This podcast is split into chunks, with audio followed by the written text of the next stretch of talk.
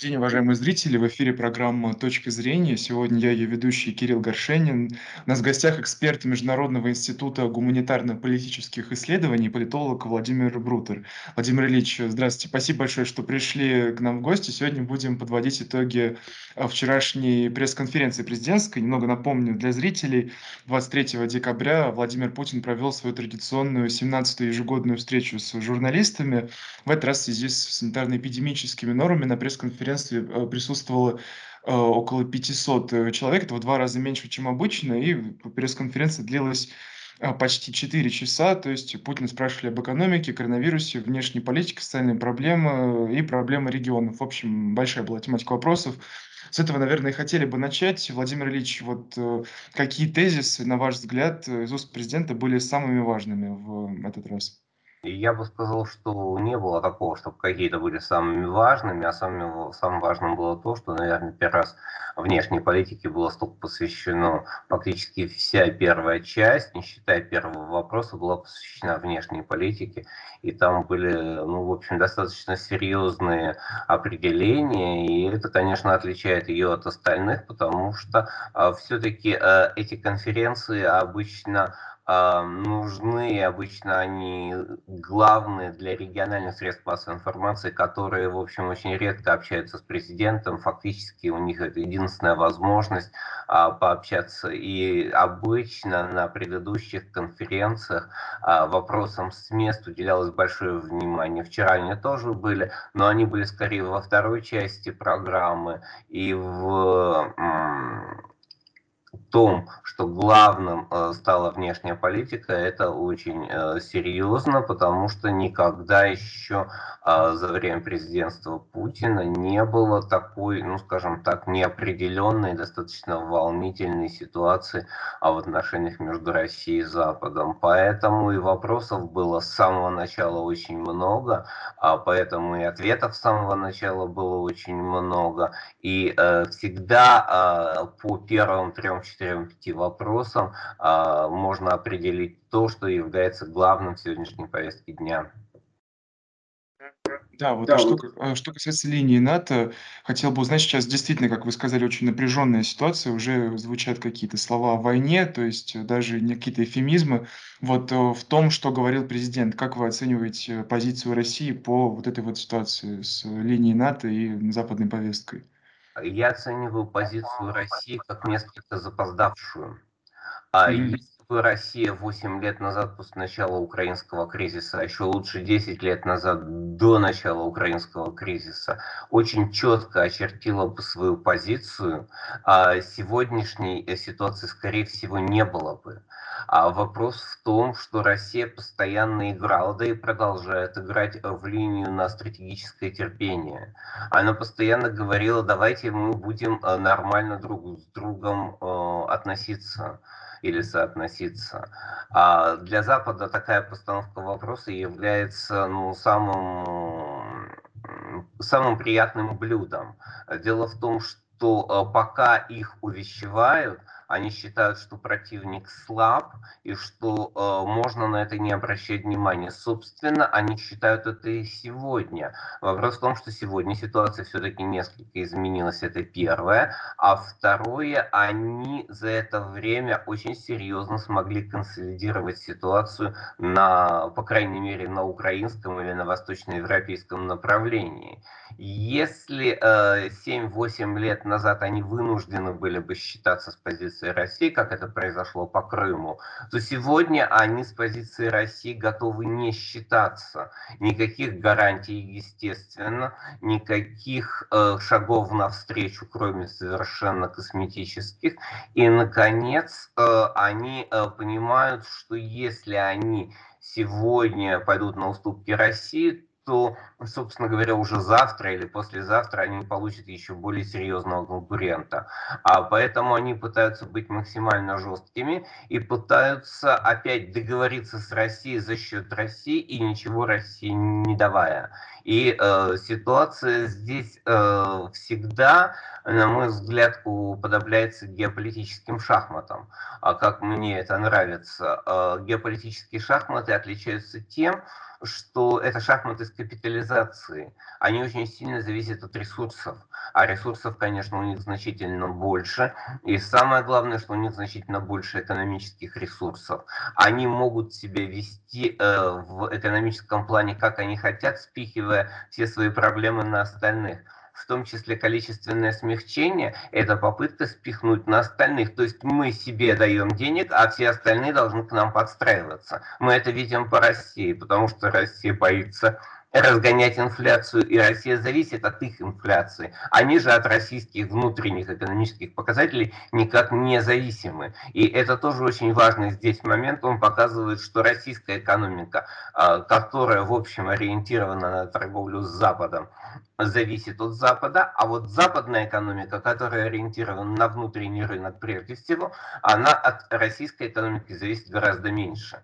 И, конечно же, такие вещи не могут не внушать определенные опасения, потому что мы понимаем, что если отношения будут ухудшаться, э, то для России будут ухудшаться, ухудш... для России будет ухудшаться внешний экономический контур. Это не означает, что у России будут какие-то терминальные проблемы с экономикой. Это означает, что российская экономика а, будет все больше и больше предоставлена сама себе. А в данном случае это и означает, что у западной экономики значительно больше ресурсов. А поэтому, а, когда мы говорим о том, а, будет ли война, ну, войны на сегодняшний момент, конечно, никакой не будет. На завтрашний тоже никакой не будет. А вопрос в том, а, что именно и как именно может предпринять сейчас Россия, когда Запад будет все больше и больше ужесточать кольцо враждебности, которое вокруг России уже есть. Да, ну, ну, то, то есть, как вы сказали, все-таки проблема именно вот войны, ее не будет сейчас. А если говорить об экономике, как вы считаете, вот эта ситуация с ценами на газ, она будет продолжаться, и в целом вот такие экономические сложности, они будут в дальнейшем развиваться, или как, вот, на ваш взгляд, что чего стоит ожидать в дальнейшем? Ну, цена на газ э, будет высокой, пока э, нет нового предложения и пока есть зима. Как только зима закончится, а предложение останется на нынешнем уровне, цена, конечно же, упадет. Вопрос в том, что цена э, на газ для Европы, возможно, в перспективе уже не будет настолько значимой, как сегодня. Э, об этом говорит и руководство «Газпрома» и в виде Куприянова, и в виде Бурмистровой, э, которая отвечает за внешнюю торговлю. Дело в том, что если цена на газ будет такой же, как сегодня, спотовая цена, то потребление будет падать газ по такой цене э, очень трудно покупать. Его покупают э, охотно в Азии, потому что почему в э, Китае и Южной Корее, ну, я думаю, что можно добавить и Малайзию, э, очень охотно покупают дорогой газ. Потому что в Китае и Южной Корее э, газ идет в основном в передел. То есть э, при э, достаточно дешевой рабочей силе и достаточно большом количестве э, промышленных товаров, которые идут на экспорт, цена газа не имеет такого значения, как для европейцев, которые, собственно, используют газ в основном все-таки для отопления. И э, для европейцев это инфляционный показатель, а для китайцев и южнокорейцев в значительно меньшей степени. Поэтому газ и идет на премиальные рынки. Если у европейцев цена поднимется, они э, будут искать альтернативные источники. А вот для азиатов это не имеет такого большого значения. А поэтому мы сталкиваемся с такой ситуацией, что если цена на газ останется высокой, то европейцы просто будут его меньше брать. С точки зрения «Газпрома» это достаточно нейтральная вещь, потому что «Газпром» тоже может идти на азиатские рынки, а у «Газпрома» увеличится предложение по СПГ, и здесь нет э, никаких особых таких э, проблем на будущее. Ну, возможно, «Газпром» будет продавать немножко меньше, но зато немножко дороже. Ничего страшного в этом нет. А вот э, то, что для европейцев в перспективе э, даже высокая цена на газ не будет э, э, ну, создавать какую-то такую вот терминальную проблему, это точно. А кроме того, мы видим, что тот... Э, дополнительный экспорт, об этом вчера говорил Путин, дополнительный экспорт, который идет из России в Германию, он э, потом возвращается обратно в Украину э, с большой-большой наценкой. То есть немцы купили немножко лишнего газа, добавили свою цену и продали его обратно. Это, конечно, очень замечательная идея, но она показывает, что, в общем, немцы вполне э, нормально справляются и с, э, со спотовой ценой отчасти, а отчасти им большего количества и не нужно. Поэтому, э, когда э, мы говорим о том, что будет с ценой на газ, да, цена на газ будет высокая, если не запустится Северный поток-2. Но, с другой стороны, э, нельзя сказать, что Германии больше газа нужно. А кроме того, если Северный поток-2 не запустится, они будут требовать, продолжать требовать, чтобы Россия экспортировала через Украину. Что касается Германии, то другого маршрута нет. Да, и все-таки, э, возвращаясь к пресс-конференции, хотел вас узнать, были ли в этот раз, на ваш взгляд, какие-то неудобные вопросы президенту? Я думаю, что главный неудобный вопрос – это э, экономика России. Очевидно, что самочувствие значительного количества домохозяйств и оптимистические реаляции со стороны руководства в целом не соответствуют друг другу. Э, все-таки, если говорить о российской экономике, о национальных параметрах, то они действительно не сильно пострадали в связи с э, пандемией. А если говорить о показателях домохозяйств, то они в значительной степени пострадали. И они пострадали прежде всего потому, что изменилась структура э, трат гораздо меньше остается, гораздо больше тратится на текущее потребление, и все это вместе не дает возможность многим гражданам Российской Федерации чувствовать себя комфортно. А, руководство уже говорит о том, что э, все на самом деле нормально, на самом деле не все нормально. Более того, если э, ненормально для Запада, то, очевидно, и ненормально для России. А Россия э, вынуждена будет считаться с тем, что э, у значительной части населения, у большей части населения покупательная способность упала. Э, это пока не отражается в национальных цифрах, но просто потому, что конъюнктура э, экспорта была хорошей. А если конъюнктура экспорта перестанет быть хорошей? Да, да, и вот тоже насчет ответов на эти неудобные вопросы и аргументации главы государства. Многие оппозиционные СМИ писали о том, что российский президент Э, отвечая на вот эти самые неудобные вопросы, постоянно делает аналогии с Западом. То есть это был и вопрос с иноагентами, и с пытками. Вот, на ваш взгляд, почему так? Что касается вопроса иноагентов, то тут все ясно. А вопрос иноагентов заключается в том, что ни одна страна мира, и тем более ни один блок не относится нормально к тому, что и, и за счет иностранных средств содержится определенная часть политического сообщества. Ну, если, ну, давайте представим себе, что Россия начнет финансировать какие-то германские политические силы. Скандал э, не оберешься. Что касается э, пыток, э, пытки э, в российских тюрьмах существуют, и, и они всегда существовали, потому что э, есть большая автономия у руководства э, пенитенциарного блока. А, это большая-большая проблема, потому что такого на Западе быть не может вообще. А на Западе тоже бывают пытки, но они бывают не в тюрьмах, где все очень сильно контролируется, а они бывают, скорее всего, на этапе предварительного следствия. А, это разные немножко вещи, потому что э, на этапе предварительного следствия очень трудно изолировать в достаточной степени заключенных и отсортировать их, а вот на этапе уже отбытия наказаний это гораздо проще. Поэтому, э, что касается э, российской ситуации, то вызывает вопросы, как такая информация могла быть неизвестна в течение достаточно долгого времени. Да, Безусловно, сейчас э, будут там серьезные чистки, потому что власти тоже не, не заинтересованы в том, чтобы это все продолжалось. И я думаю, что определенный порядок будет наведен.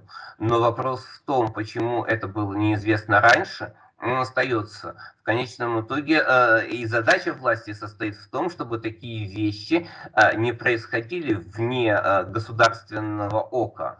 Они должны э, быть известны, если вообще государство за этим следит. На самом деле только э, отсутствие достаточного контроля Э, определенная автономия, которая в данном случае никак не может рассматриваться как позитив, э, привела к тому, что подобная ситуация возникла. Она вообще не должна возникать, а государство должно проверять все и проверять многократно, ежедневно, и э, так, чтобы э, ну, никаких подобного рода ситуаций вообще не могло возникнуть. Э, да, спасибо большое, Владимир Ильич. Вот и в заключение хотел бы вам такой вопрос задать, так как эта пресс-конференция, это своего рода подведение итогов, так как она в конце года календарного проходит. Вот хотел бы у вас спросить, какие, на ваш взгляд, в 2022 э, году нам стоит ждать вот каких ключевых политических событий? Э, понятно, что предсказать нельзя все, но вот на данный момент что мы можем, э, к чему готовиться? Ключевые политические события – это переговоры с Западом по поводу российских э, предложений о гарантиях безопасности. Очевидно, что эти, перего... Э, что эти предложения с российской стороны возникли не просто так, и возникли не просто так сейчас. После двух встреч, э, одной онлайн с Байденом, у российского президента возникло понимание того, что эту проблему нужно решать здесь и сейчас. Э, это не проблема, которую можно откладывать на потом, и ситуация становится все более и более неопределенной. Поэтому Россия требует э, того, чтобы Запад рассмотрел эти предложения быстро, требует некой определенности. На первые несколько месяцев в году это и станет главной темой. И, наконец, э, есть такое понимание, э, что пандемия несколько затянулась, э, что два года уже, в общем, вполне достаточно для того, чтобы найти эффективные решения. И есть очень большое желание, чтобы 2022 год стал в, в пандемийном ряду, наконец, самым последним, потому что без без окончания ограничительных мер, очевидно, что и общество, и экономика в целом заработать нормально не смогут. Да, какие-то сегменты работают хорошо и решают проблемы экономики в целом, но какие-то не восстановились до сих пор, и это, конечно, экономику тормозит. Да, понял. Спасибо большое за ответ. Это была программа «Точка зрения». Сегодня я ее ведущий Кирилл Горшенин. Напоминаю, у нас в гостях был эксперт Международного института гуманитарно-политических исследований, политолог Владимир Брутер. Владимир Ильич, спасибо большое за содержательную беседу. Спасибо, спасибо. за просмотр.